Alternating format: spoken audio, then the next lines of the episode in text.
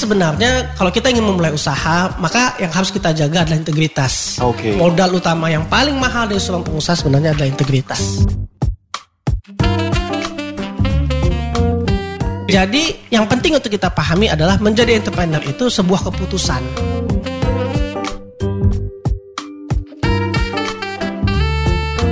Ketika saya ingin memutuskan jadi entrepreneur, statusnya langsung berubah, CEO, Oh iya benar. Chief Everything Officer. Di awal-awal kan gitu ngerjain betul. segala hal kan.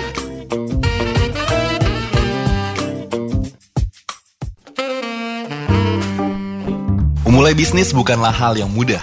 Oleh karena itu dibutuhkan seseorang yang berjiwa wirausaha. Setiap orang sebenarnya memiliki potensi untuk bisa menjalankan bisnis. Namun hal itu tergantung bagaimana cara ia memotivasi dirinya. Kali ini Dana akan berbicara lebih lanjut bersama Mas Tri Wahyudi untuk membahas lebih lanjut tentang membangun kepercayaan diri dan semangat dalam berbisnis.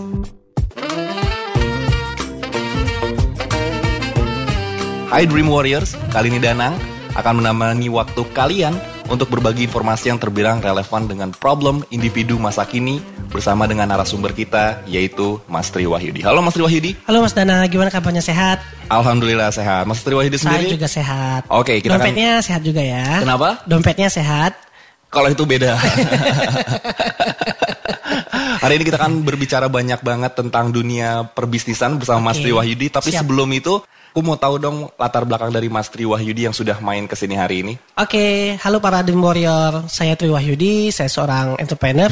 Saat ini aktivitas saya adalah mengekspor kopi secara online dan Oke. saya punya sebuah startup yang fokus kepada pasar muslim. Oke. Di dunia entrepreneur ada pepatah yang mengatakan kalau jadilah manusia dengan banyak manfaatnya untuk orang lain, yaitu dengan menjadi entrepreneur. Ya, betul sekali. Kalau Mas Tri Wahyudi melihat pepatah ini seperti apa? Saya sangat setuju dan itu adalah salah satu hal yang paling mulia dari bagaimana kita bisa memberikan manfaat yang banyak kepada orang dengan Oke. menjadi seorang entrepreneur. Oke, dan sekarang ini yang aku lihat banyak banget entrepreneur-entrepreneur muda bahkan yang sudah sampai dalam kategori men- uh, menuju ke kesuksesan dengan uh, dengan bisnisnya sendiri. Ya. Habis itu aku pengen nanya, sebenarnya entrepreneur dengan pengusaha itu adalah dua kata yang berbeda atau satu kata yang satu kat- kat- kata yang sama? Kenapa saya jadi bilang kartu?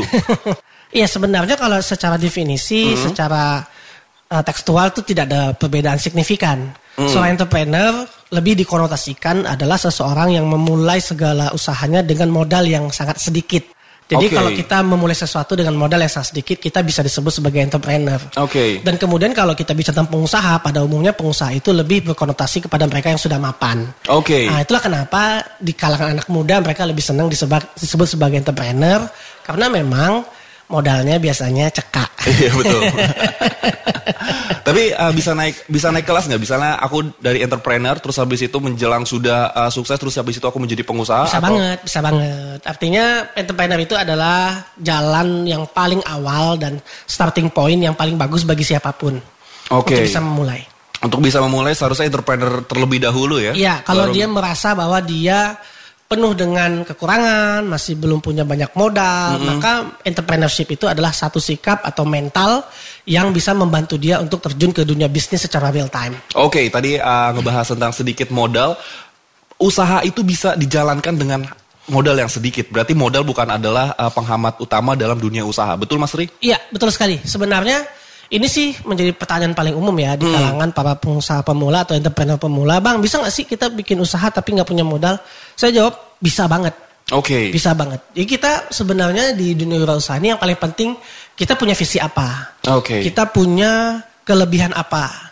Kemudian apakah kita berintegritas? Hmm. Jadi para pengusaha pemula saya juga dulu awalnya ketika saya jualan kopi misalnya, saya mengambil kopi itu tanpa membayar terlebih dahulu. Oke. Setelah customer membayar, baru kemudian saya bayar kembali kepada tempat saya membeli kopi di awal. Oke. Jadi sebenarnya kalau kita ingin memulai usaha, maka yang harus kita jaga adalah integritas. Oke. Modal utama yang paling mahal dari seorang pengusaha sebenarnya adalah integritas. Inter- so, kalau Anda pengen jadi pengusaha atau entrepreneur, jadilah orang yang terpercaya. Jadilah orang yang terpercaya. Ya. Selain modal dan juga integritas, ada lagi nggak sih hal yang melatar belakangi setiap orang untuk membangun entrepreneur? Ya, Atau yang kedua saya pikir tema yang sangat hot yaitu tentang gimana kita mesti percaya diri dong. oh percaya diri? Iya, karena memang dunia usaha itu kalau kata Prof. Kasali ya, menjadi entrepreneur adalah memilih jalan menuju ketidakpastian. Betul. Jadi hari ini bisa dapat 10 juta, 20 juta, bulan depan bisa bangkrut ya kan. Hmm, betul, betul. Nah, namun demikian karena sifatnya itu tidak ada kepastian, maka kita bisa melatih diri kita untuk menentukan target kita sendiri.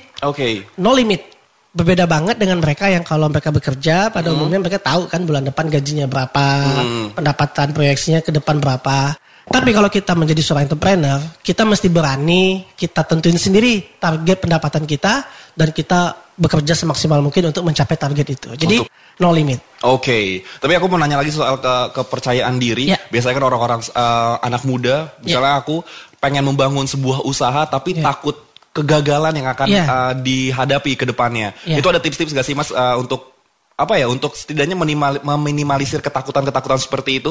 Ya, pertama kita mesti banyak belajar ya. Misalnya salah satu pengusaha yang sangat sukses di dunia itu kan Colonel Sanders. Hmm. Bisa dibayangin, Colonel Sanders itu baru mulai usaha bikin KFC. Pas sudah tua. Itu umur 65 tahun. Betul. Ya kan? Kalau orang kita 65 tahun udah banyak jikir dia. Merasa udah deket sama Allah kan? Sudah dingin semua sudah badannya. dingin ya. semua badannya. Tapi orang yang senior itu berpikir bahwa ya kalau memang harus memulai, kita go ahead, mulai. Dan dia merasa pada saat dia ditanya tentang kenapa dia memulai usaha, dia mengatakan hidup saya masih panjang. Dia Oke. sangat percaya di hidup saya masih panjang dan saya ingin hidup lebih bermanfaat. Jadi buat teman-teman yang selama ini kepengen bikin usaha tapi ragu, merasa terlalu muda. Saya kan masih terlalu muda, saya nggak dipercaya. Hmm, betul. merasa wah orang tua saya kan bukan orang kaya apa saya bisa. Nah ini adalah batasan-batasan yang sebenarnya menjadi penghalang-penghalang yang nggak perlu sebenarnya. Oke. Penghalang yang nggak perlu. Jadi yang paling penting saat ini kalau memang pengen jadi entrepreneur, start now, bikin ide yang bagus dan action. Oke, jadi pikiran-pikiran seperti itu sebaiknya dijauhi, sebaiknya dihilangkan ya mas ya? Iya, betul. Oke, kalau misalnya eh, balik lagi kita ngomongin masalah keluarga, apakah entrepreneur itu harus dalam keluarga yang entrepreneur juga? Atau mungkin kayak darahnya pengusaha, jadi dia bisa jadi pengusaha, atau mungkin dia bisa mandiri sendiri di dalam satu keluarganya dia sendiri yang pengusaha, atau seperti apa sih mas? Iya. Ada nggak sih pengaruhnya darah-darah pengusaha korelasi gitu? korelasi itu sebenarnya lebih kepada environment ya jadi sebenarnya kalau misalnya ayah atau ibunya entrepreneur pada umumnya dia udah sering interaksi dengan dunia usaha kan. Oke. waktu kecil gitu Sudah Jadi, belajar ya sudah ya? belajar itu yang membuat dia biasanya lebih percaya diri untuk menjadi seorang entrepreneur Mm. tapi kalau misalnya seperti saya saya orang tua saya seorang PNS Mm. ayah saya seorang polisi ibu saya ibu rumah tangga biasa dan itu tidak menjadi halangan bagi saya ketika saya ingin menjadi seorang wirausaha atau entrepreneur. Oke. Jadi yang penting untuk kita pahami adalah menjadi entrepreneur itu sebuah keputusan. Oke. Bukan sesuatu yang tergantung pada jati diri atau siapa orang tua kita. Oke. Kalau Anda pengen jadi entrepreneur, itu nggak perlu sekolah banyak-banyak juga. Hmm, Karena entrepreneur betul, itu adalah sebuah sikap, sebuah keputusan hidup. Ketika saya ingin memutuskan jadi entrepreneur, statusnya langsung berubah, CEO. Oh iya benar. benar. Chief Everything Officer. Di awal-awal kan gitu Iya, ngerjain betul, segala hal kan. Betul, betul, Tukang ngepel, nerima tamu, ya marketing. Diambil ya. semuanya job Semuanya ya. job ya, Chief. Everything lah yang penting. Dan sebenarnya kalau saya ngerasa ya, saya lebih kurang sudah 10 tahun pengalaman jadi entrepreneur. Itu fase-fase ketika kita memulai itu ceritanya indah banget sebenarnya. Oke. Kalau kita ingat-ingat dulu waktu masih mahasiswa gitu kan, eh, saya memulai usaha semester 2 bisa dibayangin tuh saat itu Oke. saya sudah berpikir untuk tidak lagi minta uang dari orang tua karena memang orang tua saya elit, ekonominya sulit, elit. Jadi ya keputusan untuk jadi entrepreneur itu adalah keputusan yang betul-betul mengubah mapping hidup saya. Oke. Pertama harus berani untuk percaya diri untuk tidak lagi minta uang orang tua, bisa dibayangin. Yang kedua, mesti betul-betul merencanakan agar bisa makan setiap bulan tuh gimana caranya. Harus puter otak tuh mas ya? iya, kalau candaan kami ya, kita tuh lebih keren loh daripada penemu bulan. Kenapa? Karena kita hidup dari bulan ke bulan. Nyambung menyambung. Iya, menyambung menyambung gitu. Jadi pernah puasa juga Oke. karena memang saat itu bisnisnya belum jalan bagus. Jadi ya artinya sebenarnya if we start first, maybe we'll finish first. Itu yang Oke. penting menjadi catatan buat teman-teman. Kita mesti berani start duluan. Oke. Dan ada potensi kita bisa finish duluan. Jadi saya pengalaman indahnya adalah semester 7 saya bisa punya mobil sendiri dan sudah menikah. Oke, itu adalah hasil dari entrepreneur tadi yes, ya. Tadi tiga gitu. tahun. Tiga tahun akhirnya Iya. stabil. Yes, tiga Dan tahun akhirnya- banting tulang, entah tulang bisa dibanting ya. Eh, tapi at least kalau kita fokus, konsentrasi dan kita jaga integritas, kita dapat kok apa yang kita targetkan dalam hidup kita. Oke, tapi di tiga tahun itu ada nggak sih mas hambatan yang paling besar banget hambatan yang hampir ngebuat mas kayak mau menyerah di dalam dunia usaha ini? Ya, banyak banget sih hambatan. Oh banyak banget. iya banyak banget. Pertama harus kita akui orang-orang di sekitar, sekitar kita awalnya nggak percaya. Oke, iya. Uh, salah satu hambatan paling besar adalah orang-orang sekitar. Iya orang sekitar sebenarnya. Jadi okay ketika saya misalnya sampaikan ke orang tua nggak kepengen lagi uh, terima uang itu juga walaupun orang tua saya elit ya ekonomi sulit juga ngerasa apa iya kamu sanggup hmm. terus yang kedua teman-teman sekitar apa iya kamu sanggup gitu kan hmm. tapi kita kalau sudah meyakinkan satu jalan okay. terus kita action kita ketemu kok dalam bahasa entrepreneur gold momennya kita ketemu ada satu masa di awal-awal bisa sulit karena nggak mendapatkan kepercayaan dari customer mereka lihat kantor kita masih sangat sederhana hmm. zaman itu kan belum banyak online online tuh 2007 loh. Jadi belum belum terlalu orang menganggap yang namanya uh, open space atau kantor bersama itu juga belum belum menjadi tren. Hmm. Jadi dianggap kita entrepreneur ya mesti punya kantor bagus segala macem. Belum dipercaya oleh pemodal gitu kan. Tapi ya jalan aja, jalan nunjukin bukti. Terus yang paling penting adalah tadi yang saya ingin sampaikan pada teman-teman kalau kita udah mulai bisnis, kita mesti berpikir tentang yang disebut dengan database. Oke. Okay. Jadi apa yang menyebabkan usaha saya bisa berjalan dengan stabil sampai hari ini? Karena saya betul-betul rajin untuk mengolekting database customer yang saya punya kemudian memaksa mereka untuk retensi. Retensi itu maksudnya memanfaatkan mereka untuk membeli kembali, membeli kembali, membeli kembali. Oke. Okay. Jadi kalau kita udah kuat strong secara database, insya Allah bisnis kita berkembang dengan baik kok. Oke, okay, itu adalah tadi uh, tips-tipsnya. Jadi kalau misalnya udah ada hambatan, mungkin yang besar banget, hajar aja mas ya? Ya kalau kita di awal, mental kita harus strong betul. Mental harus iya, strong. Iya, kita break the limit ya. Dan percayalah bahwa semua itu pasti butuh proses. Oke. Okay. Jadi nggak bisa begitu buka langsung kaya. Ya hmm. simsalabim abakadabra langsung kaya gitu kan nggak bisa. butuh proses, butuh kemampuan untuk merencanakan keuangan dengan baik dan flowing itu akan jadi pengalaman yang luar biasa. Jadi misalnya gini, ketika kita satu tahun bikin usaha, terus kita jatuh, nanti di tahun kelima bisa juga kita jatuh. Okay. Tapi level pribadi kita berbeda. Lebih Cara kita memandang mana? masalah berbeda. Okay. Karena pengalaman hidup kita lebih banyak. Hmm. Makanya sebenarnya entrepreneurship itu ilmunya kebanyakan ilmu lapangan. Okay. Sangat sedikit yang bisa diambil dari pembelajaran-pembelajaran di kampus. Berarti, so if you want to be entrepreneur, just be action people. Oke, okay, berarti teorinya sedikit tapi pengalaman yang paling yes, banyak ya di dunia sekali. entrepreneur. Betul. Tapi untuk Mas uh, Tri sendiri pernah merasa kepercayaan dirinya hampir hilang gak sih mas di dunia entrepreneur kayak? Saya punya pengalaman yang paling buruk ya menurut pendapat hmm. saya adalah ketika tahun 2009 hmm. saya berbisnis rental mobil. Oke. Okay. Dan partner saya menggelapkan tiga mobil saya. Oke, okay, sempat hampir di, sem malah ditipu sama partner sendiri. Iya, mas, ditipu sama partner sendiri. Jadi uh, don't to trust to anyone, especially your your close friend. Itu satu hal yang saya sangat pelajari betul dari dunia usaha. Jangan terlalu percaya sama semua orang, terutama teman baik kita. Oke. Okay. teman dekat kita. Karena kan pada saat itu keputusan saya yang saya belajar adalah emosional. Hmm. Karena dia teman, saya mempermudah prosesnya. Oke, okay, benar. Tidak benar, melakukan benar. SOP dengan baik ya kan? hmm. kan karena ya pada saat itu saya masih umur 19 tahun jadi Gak mungkin juga sama sisi teman, ya? emosionalnya ya? masih sangat tinggi. So yang perlu saya pelajari dari situ adalah oke okay, setiap keputusan usaha harus pakai intelektual. Oke. Okay. Harus pakai nalar, pakai strategik, apakah ini sesuai dengan SOP atau enggak. Okay. So dari situ saya belajar itu sangat mendaunkan mental. Kenapa? Masih umur 19 tahun, punya utang kira-kira 400 juta, kan tuh mobil masih nyicil tuh. mobil masih nyicil kan. Dan akhirnya di ini juga ya Mas, apa namanya? sempat goyang juga karena teman goyang sendiri banget, Mas ya Mas. Bukan goyang apa sampai goyang ngebor kali ya. ngebor dong Mas. Iya. Dunia juga jadi goyang-goyang, jalan pun jadi goyang ya. Hmm. Artinya ya itu jadi pengalaman buat saya.